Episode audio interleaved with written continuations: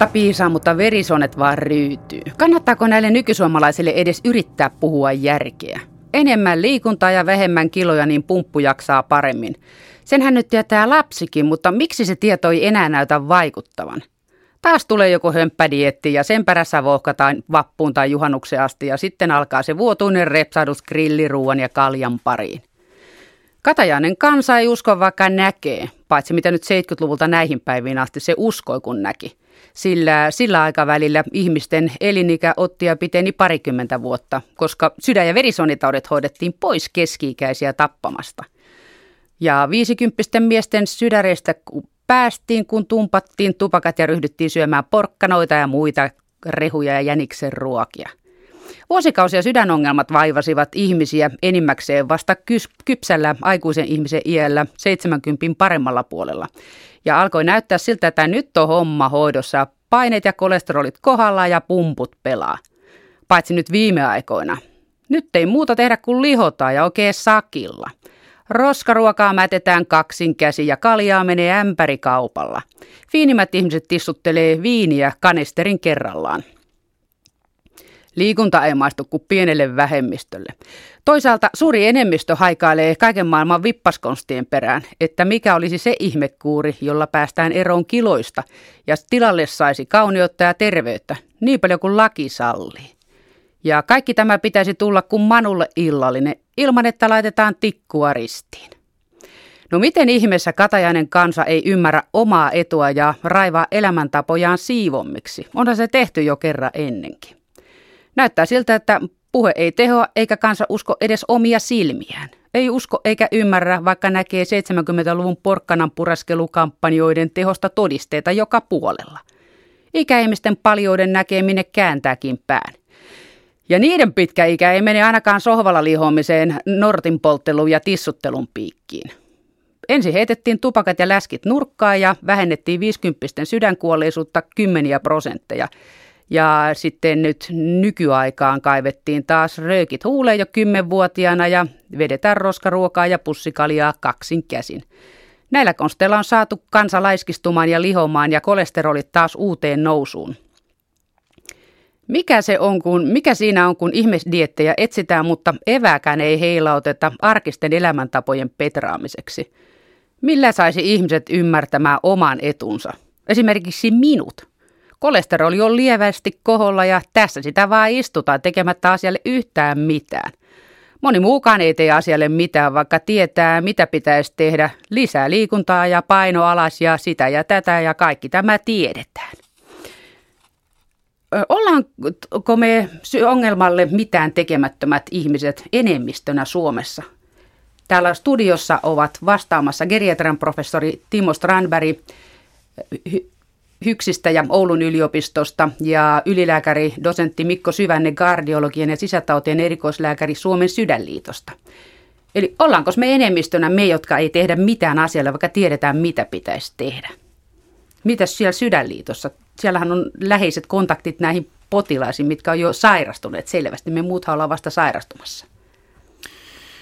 Niin, se kerroit tässä tavallaan huonoja uutisia siitä, mitä, mitä ihmiset ei tee, mutta, mutta kyllähän sitten on, on hyviäkin uutisia. Ainakin jos katsoo vähän pitemmälle taaksepäin, niin onhan tupakointi radikaalisti vähentynyt – ja lihominenkin näyttää nyt pysähtyneen, vaikka ei nyt ole, ole riittävästi kääntynyt vielä laskuun. Kolesterolin kohdallahan tämä pitkäaikainen hyvä suuntaus on kyllä pysähtynyt ja aavistuksen verran kääntynyt huonompaan suuntaan. Et huolenaihetta kyllä on, mutta on toisaalta ilonaiheitakin. Korostit tuossa aika lailla ihmisten omaa vastuuta ja se on tietysti ihan oikein. Jokainen voi pienillä ratkaisuilla, esimerkiksi valitsemalla ruokakaupassa sydänmerkkituotteen, niin edistää terveyttään ilman, että elämänlaatu millään tavalla kärsii.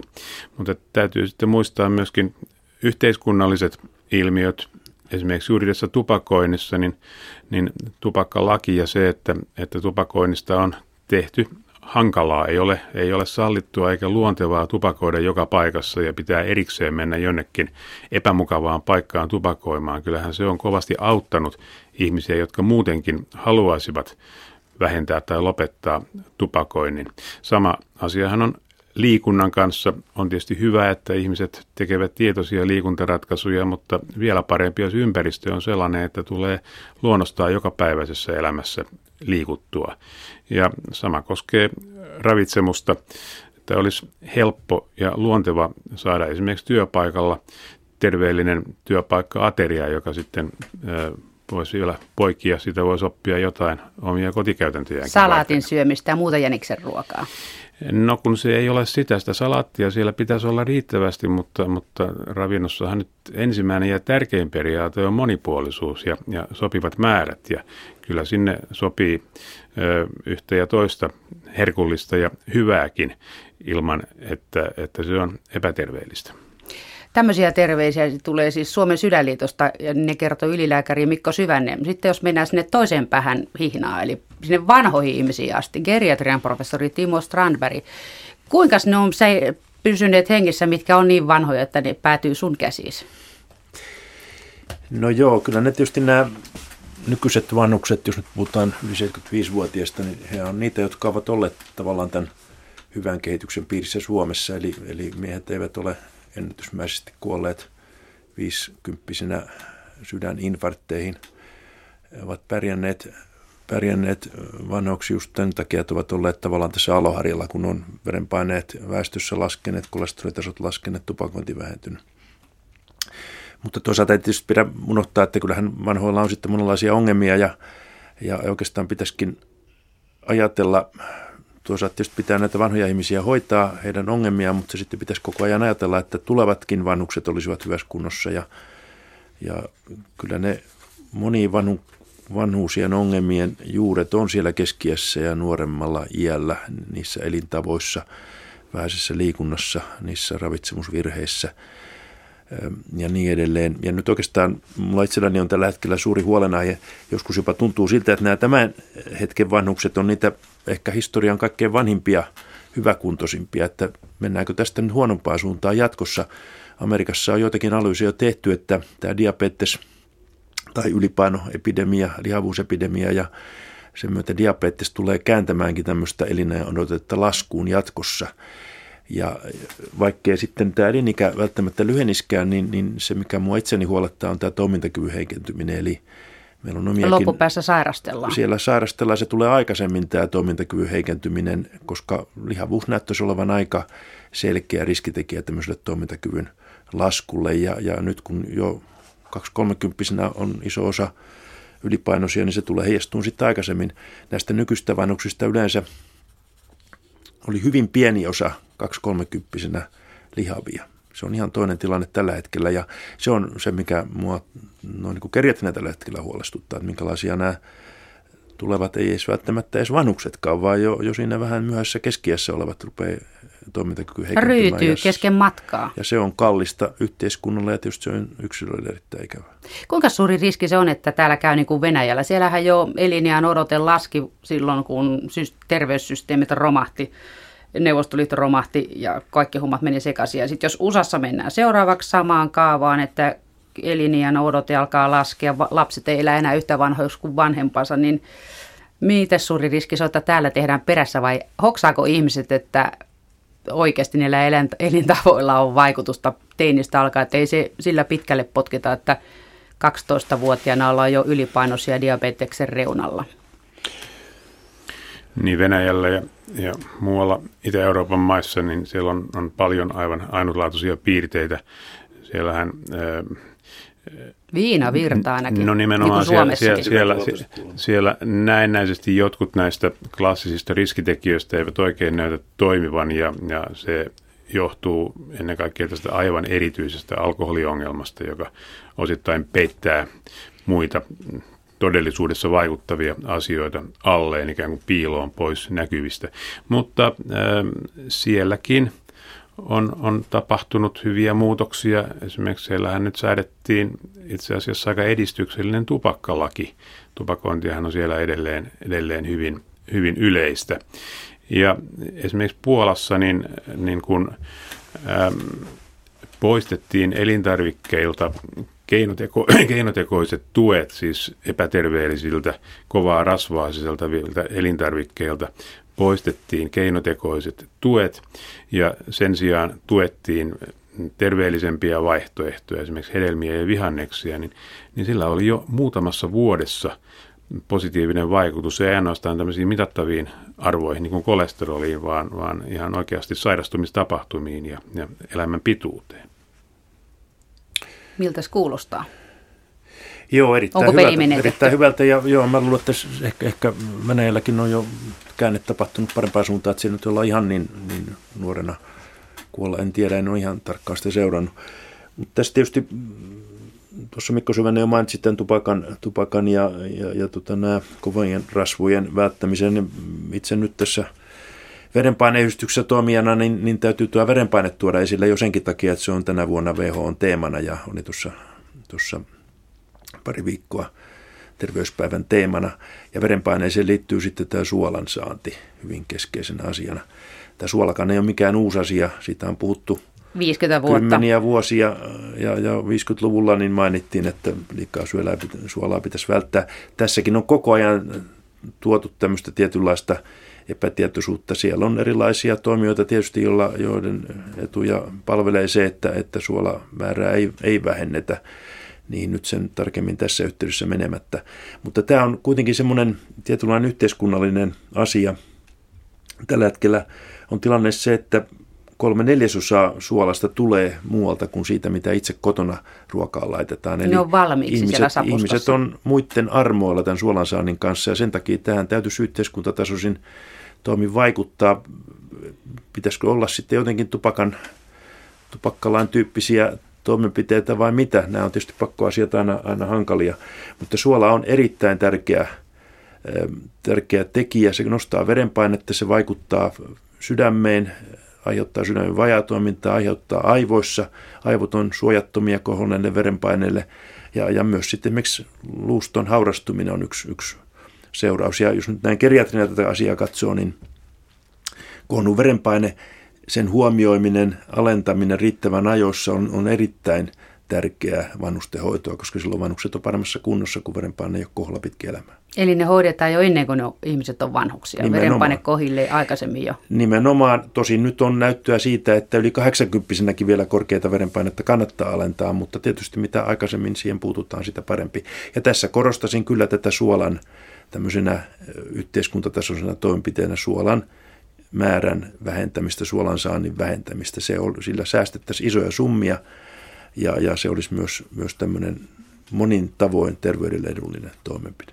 Kumpi on pahempi ihmisen terveydelle, sydämelle, verisuonille ja aivoille, suola vai kohonnut kolesteroli? Ne on molemmat, molemmat vahingollisia omalla, omalla tavallaan. Et kolesteroli ehkä tämän valtimosairauden kannalta on, on sillä tavalla hyvin perustavanlaatuinen, että valtimosairautta ei synny, ellei kolesterolia tunkeudu valtimon seinämään, jossa se saa sitten panee alulle monivaiheisen prosessin, jossa on mukana tulehdusta ja, ja, ja yhtä ja toista muuta. Mutta verenpaine, korkea verenpaine, jossa siis niin kuin Timo Strandberg sanoi, suola on, on aivan keskeinen e, elämäntapatekijä, e, kohonnut verenpaine ja sitten tupakan ainesosat, niin ne vahingoittavat tätä e, verisuonten sisäkerrosta ja tekevät sen läpäisevämmiksi, läpäisevämmäksi, jolloin veressä kiertävä pienempikin kolesterolin määrä tunkeutuu sinne verisuonen seinämään ja, ja rupeaa siellä, siellä saamaan pahoja aikaan, niin kalkkiutuminen on sitten myöhäisvaikutus ja, ja, ja siinä on, on, on muitakin asioita, se on, se on aika monimutkainen juttu, mutta, mutta kyllä tässä kansantaudissa, ateroskleroosissa, niin, niin sen ikään kuin loppuvaihe on sitten kalkin kertyminen aivan oikein. Kohonneen verenpaineen kohdalla mä oon käyttänyt tämmöistä putkimiesvertausta, että, että ihan putkimiehen logiikalla, että putket kestää ja pumppu kestää pitempään, mitä pienempi paine siellä putkistossa on. Tietysti ei se saa nolla olla, mutta, mutta Sopivasti. Jos, jos, jos se on liikaa, niin, niin putket menee ja pumppu menee nopeammin huonoon kuntoon. Mutta kun nyt tuli tästä suolasta puhetta, niin, niin kannattaa mainita sitten toinenkin valkoinen aine, eli sokeri. Ja, ja liika, liika sokerin käyttö vaikuttaa myös rasva-aineen vaihduntaan epäedullisella tavalla ja näin niin sanotut nopeasti sokeristuvat hiilihydraatit, jotka, jotka pilkkoutuu silkaksi sokeriksi Hetkessä, ruoansulatuskanavassa, niin se on sama kuin olisi sokeria, kun sen sijaan sitten nämä täysjyvävilja ja, ja, ja hedelmien ja, ja vihannesten sisältävät hiilihydraatit imeytyvät hitaasti, eivätkä sillä tavalla haittaa aineenvaihduntaa. Mutta tässä ö, sokerissa niin, niin tutkimusten perusteella aivan erityisen haitallisia ö, on sokeroidut juomat, sokeroidut virvoitusjuomat. Ja se johtuu ilmeisesti siitä, ö, että ne on todellakin tyhjiä kaloreita, koska ne ei pidä nälkää ollenkaan, vaan jos, juo, pelkät jos, kalorit juo, ja jos, vettä. jos pel, pelkät kalorit ja vettä, niin että, että jos, jos juo pullollisen limsaa tuntia ennen ateriaa, niin ei se pidä nälkää millään tavalla. Sitten syö ihan yhtä paljon kuin olisi muutenkin syönyt, eli, eli ne on, on kaikki ylimääräistä.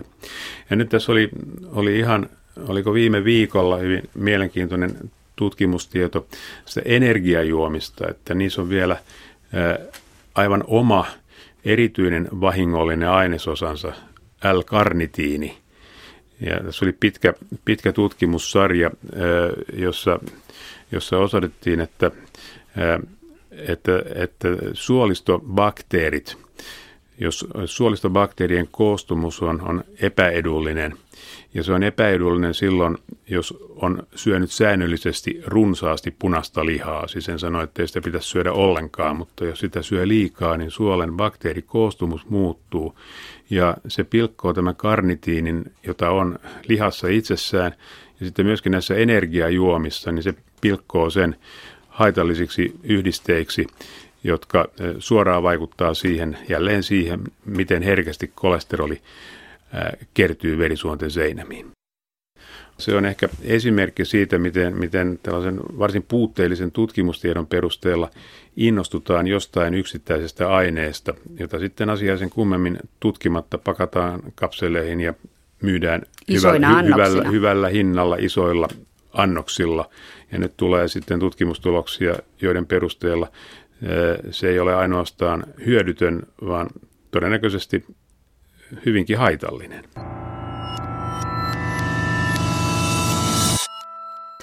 Näitä haittoja tässä on lueteltu jonkun verran, niin tuota, yksi tämmöinen hyötytekijä olisi sitten se, että ihmiset lukisivat, jolla on veren rasvaongelmia tai jotain muuta ongelmia, lukisi noita käypähoitosuosituksia netistä, kun sieltä luetaan just kaiken muun soopaa, josta innostutaan keskustelupalstolla kovasti. Ja niissä ei ole mitään näytön häivääkään, että niissä olisi mitään etua ja kauheasti selitellään, että juu, juu, musta tuntuu ja musta tuntuu kanssa. Mitä silloin merkitystä, mitä musta tai naapurin muijasta tuntuu, jos ei ole mitään näyttöä sille väitteelle.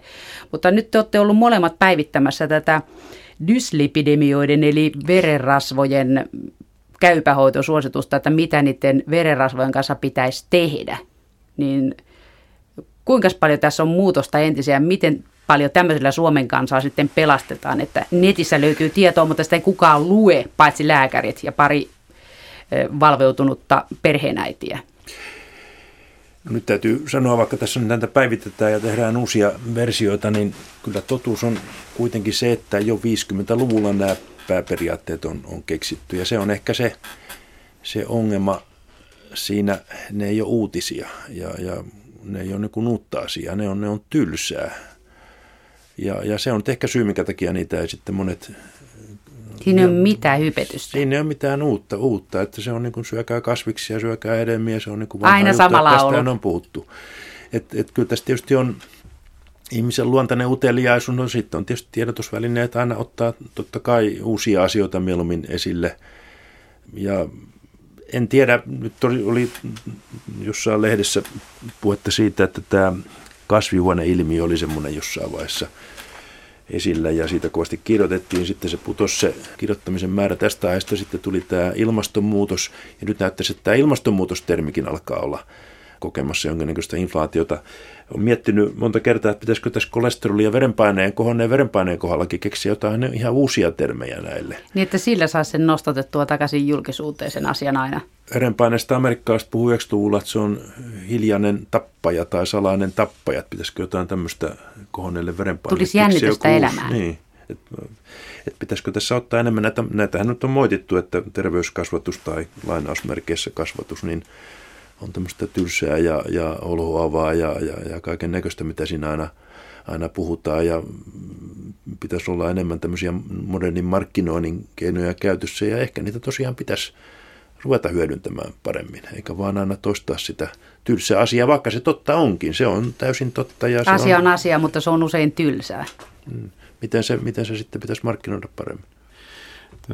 Tässä hiljattain luin ja, ja osittain suomensinkin mitä johtavassa lääketieteellisessä lehdessä 1930-luvulla kirjoitettiin kohonneesta verenpaineesta. Ja se on aika järkyttävää luettavaa, kun siellä ihan kylmän rauhallisesti kerrotaan itsestäänselvyytenä kaikki ne komplikaatiot, joita nyky, jotka nykyään on, on aika harvinaisia itse asiassa verenpaineen komplikaatioina. Ihan tyylisesti kerrotaan, että näin tässä vaan käy. Tässä on saatu hyvin paljon aikaa, vaikka, vaikka vielä on, on tekemistä. Ja sitten niin ei meidän pidä tuudittautua siihen, että, että nämä valtimosairaudet on ikuisesti meidän, meidän riesanamme. Eihän ne ole aina olleet, vaikka nyt olikin ja sai jonkun verran julkisuuttakin tällainen tutkimus, jossa 4000 vuotta vanhoja muumioita kuvattiin tietokonetomografialla ja todettiin, että niidenkin valtimoissa, valtimoissa oli kalkkia. Mutta eihän angina pectorista, eli sydänlihasta, sydänperäistä rintakipua, niin sen ensimmäinen lääketieteellinen kuvaus oli, on 1700-luvulta. Ja, ja ei antiikin ajoilta, jos silloin sydäninfarktio olisi ollut mitenkään tavallinen, niin onhan se nyt niin dramaattinen tapahtuma, että vaikka se olisi tulkittukin ihan väärin, niin kyllähän siitä jonkunlaisia kuvauksia olisi. Että vaikka me nyt ehkä ihan ensi eikä, eikä seuraavanakaan vuonna päästä näistä valtimosairauksista eroon, niin ei se periaatteessa mahdotonta ole. No miltä se näyttää siellä sairaalan päässä? Että... Nythän aikanaan ajateltiin, että tämä ateroskleroosi eli valtimoiden kovettuminen on tämä normaali eh, vanhenemisilmiö. No yksi esimerkki on 115-vuotiaasta hollantilaista naisesta, joka, joka oli testamentoinut itsensä lääketieteelle ja hänelle tehtiin sitten aivotutkimus, kun hän oli kuollut ja hänellä ei todettu oikeastaan minkäännäköisiä muutoksia valtimoissa. Sen takia elikin pitkään. Ja, ja eli sen takia tietysti pitkään hän nyt sitten kuoli syöpään siinä vaiheessa, mutta, mutta normaali vanhenemismuutos on sellainen, joka tulee kaikille yksilöille ennemmin tai myöhemmin. Aterosklerosi ei ole normaali vanhenemisilmiö. Se on tavallinen toki. Sitä esiintyy paljon vanhoilla ihmisillä syystä siitä, että, että tämä nykyinen elintapa sitä kerryttää, sitä kerryttää ja Joo. varmasti ei näissä muumioissakaan oikeastaan ne yhteiskunnat, ei siellä ollut ihan puhtaasti tämmöisiä vegetaristisia yhteiskuntia yhtäkään, kun ne kaikki oli lihaa syönyt ja kovaa rasvaa saaneet. Suolan käytöstä ei tietysti ole mitään tietoa. Eli siellä on varmaan ihan ne samat riskitekijät ollut vaikuttamassa näillä muumioilla kuin nykyäänkin, jotka sitä aiheuttaa tätä ateroskleroosia. Niin, ja tupakointia ei ollut, mutta ainakin, mm. ainakin yksi näistä populaatioista eli, eli kylmässä ilmastossa ja he eli tämmöisissä maanalaisissa luolissa, eh, jota savussa. lämmitettiin savussa kaiken aikaa. Miten muuten siellä Suomen sydänliitossa, niin kun on ihan tämmöisiä pitkäaikaispotilaita enemmän ja vähemmän, niin miten siellä menee valistusperille? Että onko se ihminen alttiimpi kansanvalistukselle ja terveysvalistukselle sen jälkeen, kun se on saanut sydärin? No kyllä, kyllä ja ei. Et kyllähän se saira- sairauskohtaus, niin, niin kyllähän se monille on todella suuri herätyksen paikka. Säikäyttää. Säikäyttää, mutta sitten on, on toiseen suuntaan vaikuttavia tekijöitä ja kyllähän me tiedetään – tiedetään, että ei kaikki lopeta tupakan polttoa sydänkohtaukseen.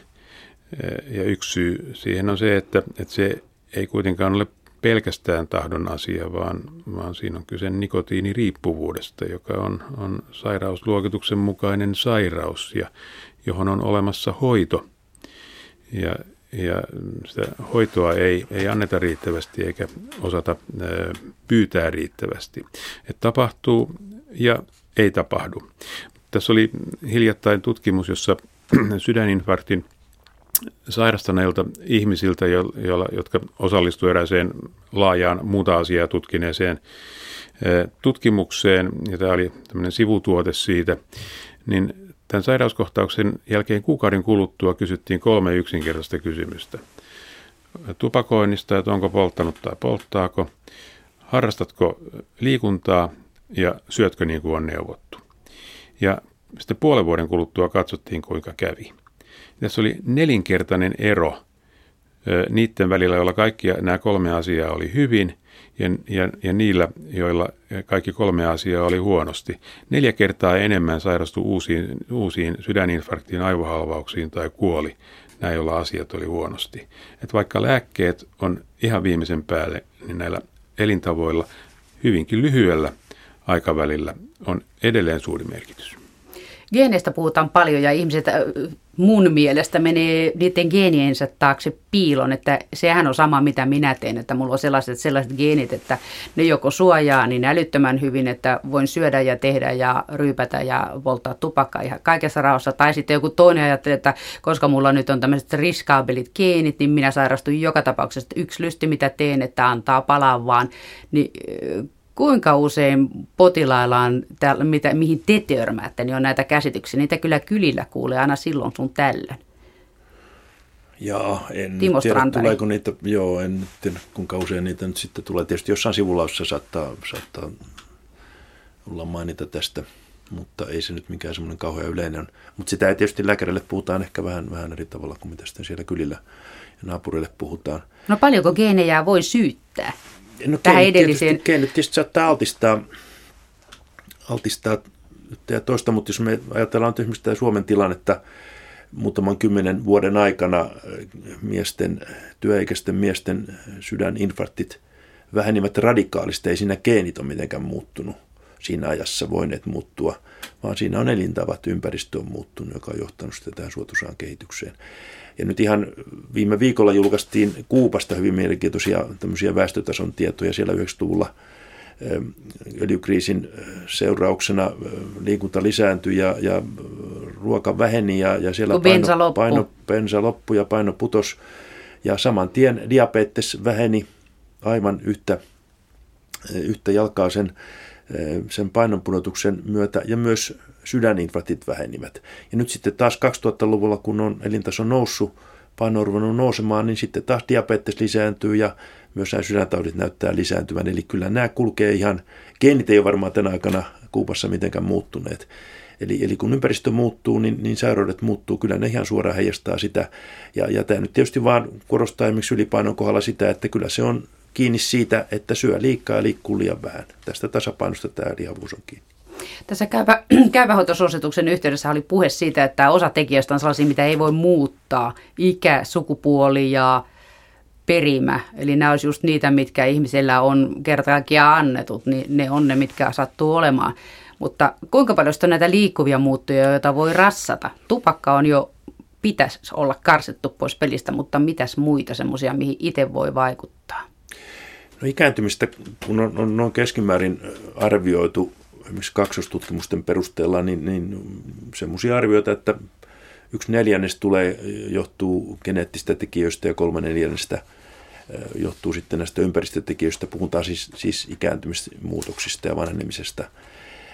Mutta varmasti sitten, jos mennään sinne yli 90-vuotiaisiin ja yli 100-vuotiaisiin, niin siellä on sitten enemmän korostuu tämä geneettiset tekijät, kuinka, jos elää hyvin vanhaksi. Niin sinne asti pääsemiseen vaaditaan jo perintötekijöistäkin jotain. hyvää tuuria, ettei nyt sitten ole joutunut mihinkään kolariin tai muuta.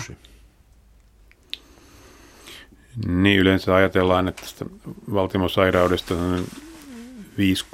5-60 prosenttia selittyisi sukutaustan perusteella, mutta sitten kun on, on tehty näitä koko genomin kartotuksia, niin, niin ei sieltä löydy kuin tämmöinen kymmenisen prosenttia, joka selittää näitä sairastuvuuseroja, miksi, miksi joku sairastuu ja toinen, toinen ei. Eli että siinä on aika, aika iso, iso tämmöinen alue, joka johtuu ehkä sitten osittain perheessähän on paitsi yhteiset geenit, niin myöskin yhteiset elintavat koko, koko sen ajan, kun lapsi, lapsi ja nuori, nuori kasvaa. Ja sitten on tämmöisiä geeni, ympäristöinteraktioita ja, ja, ja, ja epigeneettisiä tekijöitä, eli geenit ympäristötekijöiden esimerkiksi ravitsemuksen vaikutuksesta kytkeytyvät päälle tai kytkeytyvät pois. Tämä perimä ei, sitä ei, ei tietysti voi, voi muuttaa, mutta, mutta ei, se, ei se ole kohtalo, johon, johon ei voitaisi vaikuttaa. Nythän meillä on, on tällainen perinnöllinen hyvin yksinkertaisella tavalla periytyvä kolesterolisairaus, familiaalinen hyperkolesterolemia, joita, joita Suomessa on arvioitu, että, että olisi, olisi 10 000 ja nyt uusimpien tietojen mukaan niitä on todennäköisesti melko tavalla enemmänkin. Ja, ja, ja tälle, tälle geenille ei, ei tietenkään sen perinyt mahda mitään, mutta nyt kun näitä ihmisiä on, on hoidettu elintavoilla ja lääkkeillä riittävän varhain, niin, niin heillä on jotakuinkin normaali elämänennuste näistä erittäin huonoista geeneistä tai tästä yhdestä erittäin huonosta geenistä huolimatta. Että ei se sillä tavalla ole kohtalo, ettei siihen voisi vaikuttaa. No milläs niitä sitten hoidetaan niin, että sen geenin kanssakin pysytään hengissä?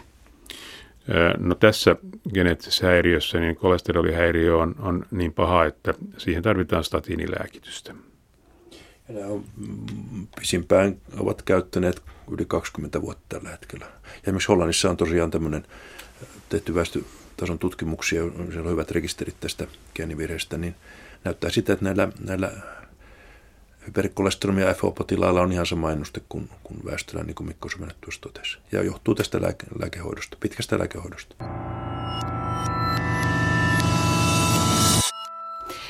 Statinithan on yksi sellainen lääkeryhmä, mitä monelle on määrätty ja ne ei uskalla syödä, kun ne ajattelee, että lihakset tuhoutuu. Ja sitten toisaalta taas on sellaisia ihmisiä, jotka haluaa niitä ja ne ei saa, koska niille ei ole tarpeeksi syytä siihen reseptin myöntämiseen. Niin kuinka, siis mistä sen tietää, kenelle kannattaa niitä statiineja tarjota tai laittaa, kirjoittaa reseptiä, kun niistä osalle tulee haittoja ja osalle ei. Kuinka paljon sekin on geneettistä, että kenen kroppa niitä kestää. Sitä täällä leivotaan puheet ja teot ohjelmassa Radio Suomessa ja kumpi tähän nyt vastaa? Professori Timo Strandberg vai ylilääkäri Mikko Syvänne? No jos mä nyt aloitan, aloitan Timolla on varmasti sitten vielä lisättävää tähän, mutta että kyllä se ensimmäinen, ensimmäinen harkinnan paikka on se, että, että tarvitaanko ja, ja, ja siinä käypähoitosuositus ja, ja, ja kaikki ulkomaisetkin suositukset lähtee riskinarvioinnista. Et, et riski on, on tietysti jatkumo. Jollakin on, on hyvin pieni riski sairastua ainakin nyt seuraavien 10-20 vuoden aikana ja, ja joillakin sitten riski on selvästi suuri. Yksi ääripää on ne, jotka ovat jo kerran sairastuneet, niin heillä on varmasti suuri sairastumisriski. Sitten on tämä familiaalinen hyperkolesterolemia, josta äsken oli puhetta, on diabetes ja, ja on, on krooninen munuaissairaus.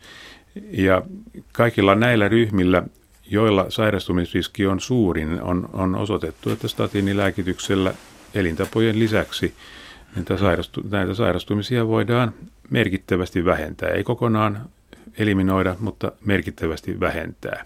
Mutta sitten kun mennään tässä, tässä riskissä riittävän alas, niin, niin, niin vaikka se nyt prosentuaalisesti pienenisi se riski jonkun verran, niin jos se on alun perin kovin pieni, niin ei ikään kuin ole järkeä pienestä riskistä enää ottaa, ottaa siivua pois. Tämä on ihan, ja se on sopimuksen varainen, mihin se suuren riskin raja vedetään. Siitä on, on suosituksissa osvittoja, mutta viime kädessähän se on aina yksilökohtainen ratkaisu. Silloin kun on jo valmiiksi valtimotauti, niin silloin ei ole mitään kysymystä siitä, etteikö statiinia pitäisi käyttää. Ja silloin on riski tiet, Silloin riski on il, il, ilman muuta niin suuri, että, että tämä riskin vähenemä, joka statiinilla saadaan aikaan, on, on ilman muuta merkityksellinen.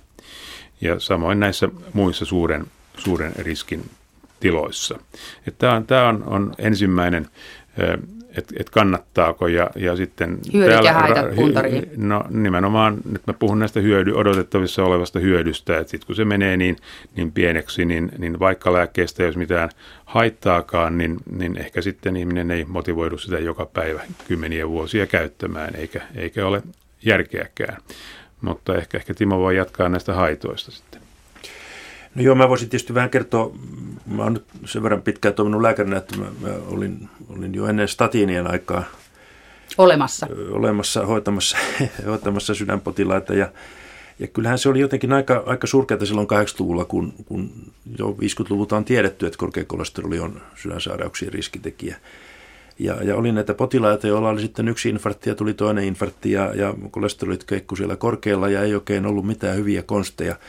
Ja sitten statiinit tuli 90-luvun vaihteessa, 20 vuotta sitten, ja olin itse näissä tutkimuksissa mukana, olin kolesterolia tutkinut ennen, ennen statiiniaikaakin, niin kyllä se oli jotenkin niin kuin, niin kuin lääkärille semmoinen suuri merkitys sillä, että nyt todellakin pystyttiin vaikuttaa. Meillä oli selkeät tulokset, kolesteroli alennettiin kunnolla ja, ja turvallisesti, ei statiinin haittavaikutussa silloin 90-luvulla kovinkaan paljon. Tiedettiin toki, että lihaksiin jollakin tulee ongelmia, voi tulla ongelmia, mutta mut se hyöty oli niin, niin dramaattinen, että, että mulla ainakin itselläni lähti se kiinnostus ihan siitä liikkeelle, ihan, ihan tästä käytännön potilastyöstä eh, lähtien.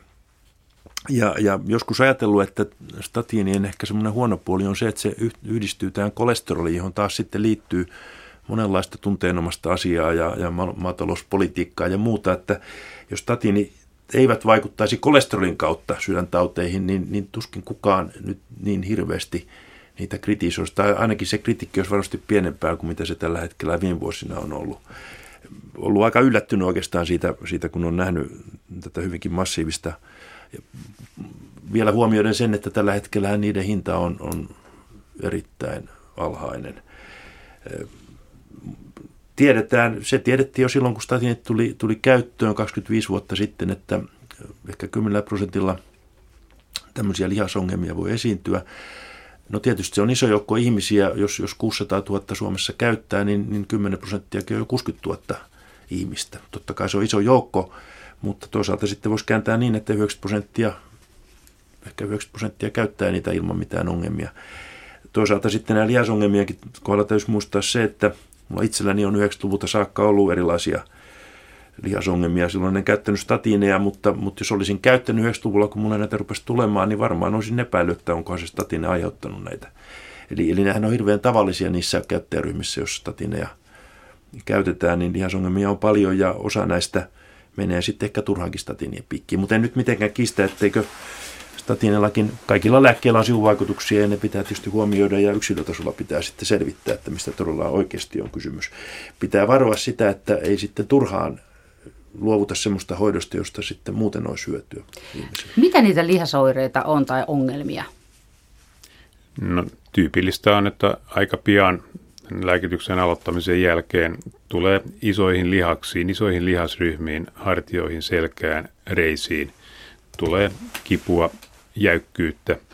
E, ja jos, jos tätä lääkitystä ei sitten lopeteta riittävän ajoissa, niin se voi johtaa sitten toiminnan häiriöihin, lihasheikkouteen, jonka huomaa esimerkiksi portaita noustessa. Niin pitkällehän sitä ei saisi ei saisi päästää, eikä varsinkaan siihen, että, että sitten e, lihassoluja alkaa tuhoutua ja, ja vereen vapautuu lihasvalkuaisaineita, mutta nämä on hyvin harvinaisia tilanteita. Alle sen 10 prosenttia.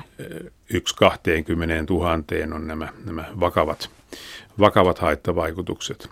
Mutta sitten on näitä, näitä subjektiivisia haittavaikutuksia, jotka ihminen vaan itse tuntee. Ja, ja, ja niin, kuin san, niin kuin Timo tuossa sanoi, niin, niin, niin lihasvaivat ei ilmaantuneet maailmaan statiinien myötä ja myöskin statiinia käyttämättömillä on, on lihasvaivoja, niin että kaikki ei ilman muuta johdu, johdu lääkkeestä, mutta jos ne on tyypillisiä, niin, niin kyllähän asiaan silloin, silloin pitää reagoida ja useimmiten jos annosta pienennetään tai, tai valmistetta vaihdetaan, niin, niin useimmiten asia hoituu sillä. Sitten on näin ihan omankin kliinisen kokemuksen perusteella, niin on sitten varsin pieni joukko ihmisiä, jotka ei kerta kaikkiaan sitten, vaikka näköjään ovat motivoituneita, niin eivät voi käyttää ja he eivät sitten käytä, heille keksitään jotain, jotain muuta.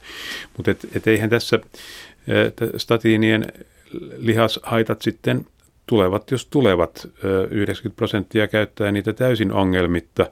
Ja se on ihan sama, sama asia kuin, että, että tietty ryhmä verenpainelääkkeitä aiheuttaa sietämättömän yskän. Toinen ryhmä verenpainelääkkeitä aiheuttaa hyvin kiusallisia turvotuksia. Käytetyin diabeteslääke aiheuttaa pienelle osalle sietämättömiä vatsavaivoja. lääke aloitetaan tietoisena siitä, että, että vähemmistölle tämmöisiä haittoja tulee ja ollaan valppana sen suhteen, että sitten hoitoa, hoitoa muutetaan eh, sille, niille, joille se haitta tulee. Ja loput sitten, sitten käyttää sen, sen haitan, haitan suhteen sitten menetellään niin, että se saadaan mahdollisimman hyvin pois. Näissä lihasongelmissa on mainittu muun muassa näiden kipujen lisäksi suonenveto ja koristukset ja krampit. Tiedän aika monta ihmistä, olen itse yksi niistä, jotka on saaneet suonenvetoja ja kramppeja, vaikka ne on elässä, niin varmaan pitänyt edes statiinipakettia kädessä. Mistä sen pystyy erottamaan, että se tuli statiineista? No ei oikein muusta kuin näistä aikayhteyksistä ja, ja ja, ja siitä, että, että pitää sitten, jos on vahva epäily tästä syy-yhteydestä, niin pitää sitten taukoa ja katsoa, häipyykö vaivat. Ehkä aloittaa uudestaan ja katsoa, palaavatko vaivat. Et ei ole mitään tämmöistä ö, ö, verikoetta, joka on, on, on verikoe, joka kertoo näistä vakavammista lihasvaivoista, mutta näistä pelkästään subjektiivisena oireina tuntuvista, niin ei, ei ole mitään muuta kuin kuin nämä että a, a, aikayhteydet ja, ja, ja, ja kokeilut lääkkeen kanssa ja ilman. Mutta mä oon sitäkin harrastanut jonkun verran, että on sitten pyytänyt, pyytänyt pitämään, pitämään päiväkirjaa päivittäin, päivittäin, että onko oireita, ja, ja sitten, sitten pannaan lääke pois. Siinä voi mennä pari, jos se on todellinen statiiniin liittyvä lihasvaiva, niin siinä voi mennä pari kuukautta ennen kuin se häipyy. Että pitää olla kärsivällinen ja pitää riittävän pitkä tauko. Mutta kun sitten puolikin vuotta ihminen pitää, pitää kirjaa ja sieltä tulee päivittäin nämä ihan samat lihasvaivat, vaikka, vaikka tuota statiini on aikoja sitten ollut poissa, niin eihän se silloin siihen liity. Niin mä voin tosiaan sanoa, että mä oon muutaman vuoden käyttänyt statiinia ja ei ne mun 90-luvulla alkaneet lihasvaivat ole siitä parantuneet, mutta ei nyt pahentuneetkaan. Että, että plus minus nolla niiden suhteen vaikutus. Mm. Mutta sitten tämä diabetesriski, sehän on tämmöinen uusi havainto näiden statiinien yhteydessä. Kuinka siis on riski se sitten on? Kuinka monen on syytä sitä pelätä? No sitä on, joo, sitä on, se on tullut nyt ihan näissä viime vuosina tutkimuksissa. Usein ne on olleet sitten – joille näissä tutkimuksissa diabetes on puhjennut, niin ovat olleet sellaisia, joilla se on tavallaan ollut jo tulollaan. Se ovat olleet lähellä sitä se on lauennut. diagnoosirajaa, että se on tavallaan laukassut sen. Ja, ja se on ehkä 9 prosenttia, 90 prosenttia ollut. Se on vähän vaihdunut eri tutkimuksissa, riippuen tietysti minkälaisia potilaita näissä on ollut. Joku on joskus verrannut, että se vastaa sitten jo kilon parin painon nousua, se kilon parin painonnousu lisää riskiä, diabetesriskiä suunnilleen saman verran. Et, et, tämä nyt ehkä asettaa tätä johonkin yhteyksiin. Toisaalta paradoksaalista on tietysti sitten se, että jo ennen kuin havaittiin tämä ilmiö, johon mä itse uskon, että sillä varmasti on yhteys, yhteys tällä statiinilla jonkinlaista vaikutusta on tähän diabeteksen syntyyn. Mä en sitä nykyisellään enää epäile. Mutta toisaalta paradoksi on sitten se, että jo ennen tätä yhteyttä yhteyden havaitsemista, niin on, on lukuisia tutkimuksia, joissa diabetikoita on hoidettu statiineilla. Ja heidän ennusteensa on ollut parempi. Heillä on ollut vähemmän valtimutautitapahtumia näillä diabetikoilla, kun ovat saaneet statiineja. Eli, eli nyt täytyy muistaa, että diabeteksessä verensokerin nousu on vain yksi osa. Ja ennusteen kannalta jopa pienempi, selvästi pienempi merkitys on verensokerin nousulla kuin verenpaineen kohoamisella ja kolesteroli näillä dyslipidemia ongelmilla, mitä diabetekseen – yleensä liittyy. Ne vaikuttaa siihen ennusteeseen paljon enemmän. Ja silloin, jos me hoidetaan sitten miksi statiinilla tai verenpaineen lääkkeellä ja muita riskitekijöitä, niin, niin se joka tapauksessa on huomattavasti parempi asia kuin ehkä sitten tämä loppujen aika pieni diabeteksen puhkeamisen riski. Ja pari, pari lisänäkökohtaa tähän ehkä vielä, että, että siinä isossa tutkimuksessa, joka nyt, nyt toi tämän sitten tämän diabetes statiiniongelman esiin, niin kun verrattiin statiinia saaneita ja lumelääkettä saaneita, niitä, jotka sairastuivat, siis totta kai molemmista ryhmistä tuli näitä uusia diabetikoita statiiniryhmästä jonkun verran enemmän, niin, niin nämä statiinia saaneet saivat tämän diabeteksen keskimäärin viisi viikkoa aikaisemmin kuin, kuin ei-statiinia saaneet. Ja, ja sitten vielä se, että, että kun otettiin tämä, tämä diabeteksen suhteen riskiryhmä, eli ne, joilla oli jo, jo alkavan diabeteksen piirteitä, mutta ei vielä diagnoosia, jotka sitten oli alttiimpia saamaan, saamaan tämän diabeteksen statiinin aikana, niin tässäkin ryhmässä sitten kuitenkin näitä, näitä kuolemantapauksia, sydäninfarkteja, aivoinfarkteja oli, oli vähemmän. Ja tämä diabeteshan nyt, uusi diabetes tarkoittaa sitä, että verensokeri oli aikaisemmin 6,8, nyt se on 7,2. Niin, eihän, nä, eihän näitä nyt ihan, raja. ihan, ihan samalle viivalle voi laittaa, että jos biokemiallinen arvo hiukan muuttuu, kun että sairastuu sydäninfarktiin tai aivoinfarktiin. Kyllähän nämä on vakavuudeltaan erilaisia asioita. Ja sitten vaikkei se nyt tätä ihan kokonaan selitäkään, niin jos kuolee sydäninfarktiin, niin ei sairastu sen jälkeen diabetekseen. Niin se on kyllä aika varma konsti sitten loppu ongelmat siltä osin. Se on tietysti näissä lihaksissakin voi ottaa vertauksen, että, että onko parempi, että tulee syölihakseen vaurio, kun, kun että se tulee onkin luurankon lihaksessa on, on kipuja. Pohkeeseen. Niin Koska, jo. Tota, esimerkiksi sydämen vajatoimintan kohdalla, vaikka tästä nyt on paljon puuttu ja, ja on, on väitelty, niin kyllä jos nyt statinista puhutaan, niin statinit näyttävät ehkäisevän myös sydämen vajatoimintaa, joka on ihan loogista tietysti siitä pohjalta, koska, koska sepelvaltimotauti on merkittävä sydämen vajatoiminnan taustatekijä, ja jos statinihoidolla vähennetään sepelvaltimotaudin ilmaantumista, niin silloin myös vajatoiminta vähenee. Sitten taas, jos vajatoimintapotilaita on hoidettu statiinalla – silloin kun se tauti on edennyt pitkälle, niin silloin ei näytä sitä, siinä vaiheessa enää olevan hyötyä, jos se silloin aloitetaan. Niin se ei korjaa vika. Se ei korjaa, se ei korjaa. Vähän sama kuin ruostesuojauksessa, että ei kukaan ajattele, että läpiruostunutta autoa enää voidaan hoitaa ruostesuojauksella. Se pitäisi tehdä paljon aikaisemmin. Etukäteen. No onko tämä verisuonten hoitaminen sama juttu ja sydämen ja aivojen, että tota, ne pitäisi hoitaa ja suojata, sanotaan nyt vaikka pienestä pitäen, koska Turussahan on tehty se pitkäaikaisseuranta, missä oli ihan suunnilleen kapaloista alkaen seurattiin lasten verensokeria ja tota, verenrasvoja ynnä muita ja ruokavalioja ja kotioloja, että mikä siihen vaikuttaa, että sairastuuko ne isona. Ja nythän ne on varmaan jo kohta kolmekymppisiä ne entiset vauvat, että tiedättekö te mitä niille kuuluu, kuinka paljon niillä se lapsuusaika ennusti jo sitä, mitä tuleman pitää. Timo Strandberg? No ihan, ihan juuri, asia on juuri näin, eli, eli ihan ne lapsuuden elintavat kyllä heijastuu sitten näihin valtimutautimuutoksiin. Nämä seurattavat henkilöt ei ole vielä niin vanhoja, että siellä nyt tämmöisiä varsinaisia infarkteja niinkään esiintys, vaan enemmänkin on sitten tutkittu näiden valtimuodon rakennetta ja seinämää, ja siellä on tämmöisiä alkavia, alkavia ateroskleroosin muutoksia havaittavissa niillä, joiden... Kolesteroliplakkeja. Kolesteroliplakkeja. Kyllä niitä ilmaantuu. Kyllä se alkaa siellä jo hyvin varassa vaiheessa. Joidenkin tutkijoiden mukaan jopa jo ennen syntymää esimerkiksi pieni painoisuus on, on, on riskitekijä näille kroonisille sairauksille. Toisin sanoen meidän pitäisi näihin elintapoihin kiinnittää huomiota kyllä jo hyvin varassa vaiheessa.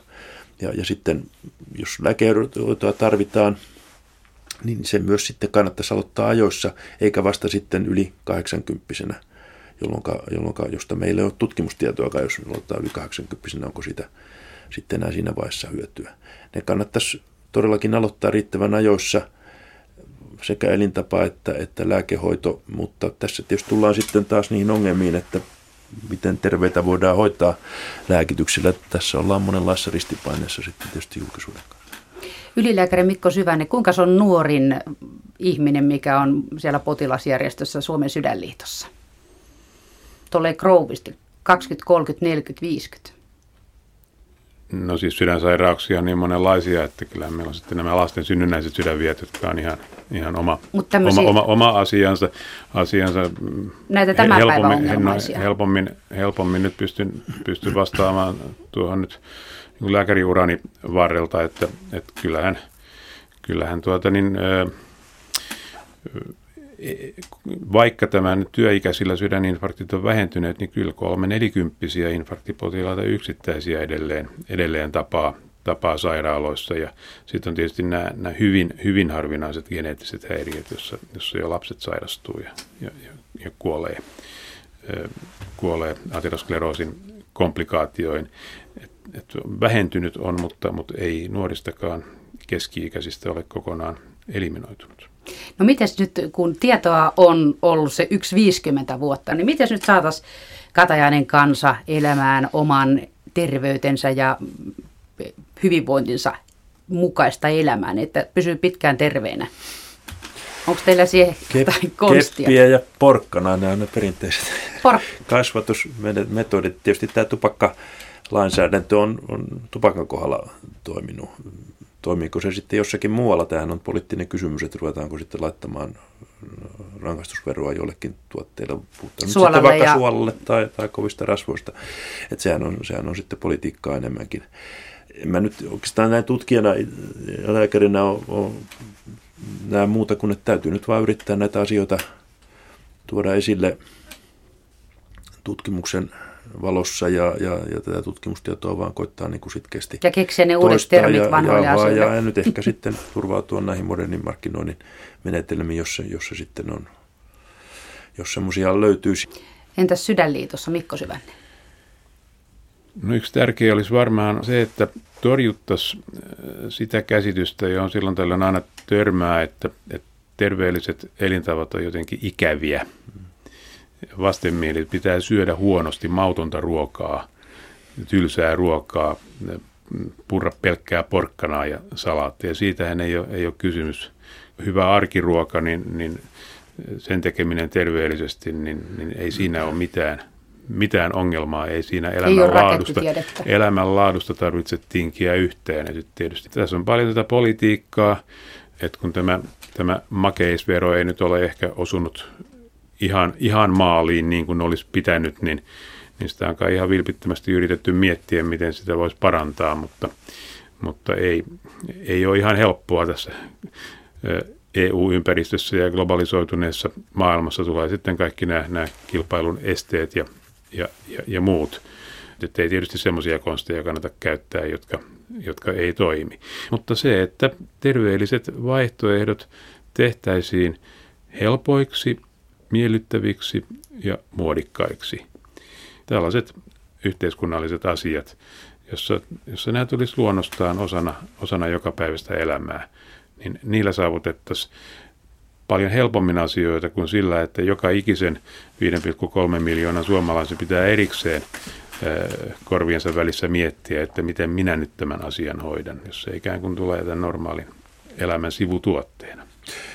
Joo, mä olin ihan samaa mieltä, että nämä yhteiskuntatasoiset toimenpiteet on kyllä avainasemassa näiden monien, monien elintapa-asioiden kohdalla. Jos ei ole, Tahko Pihkalahan sanoi aikana, että Suomen kansan on rappeuttaneet hissi, bussi ja vessa.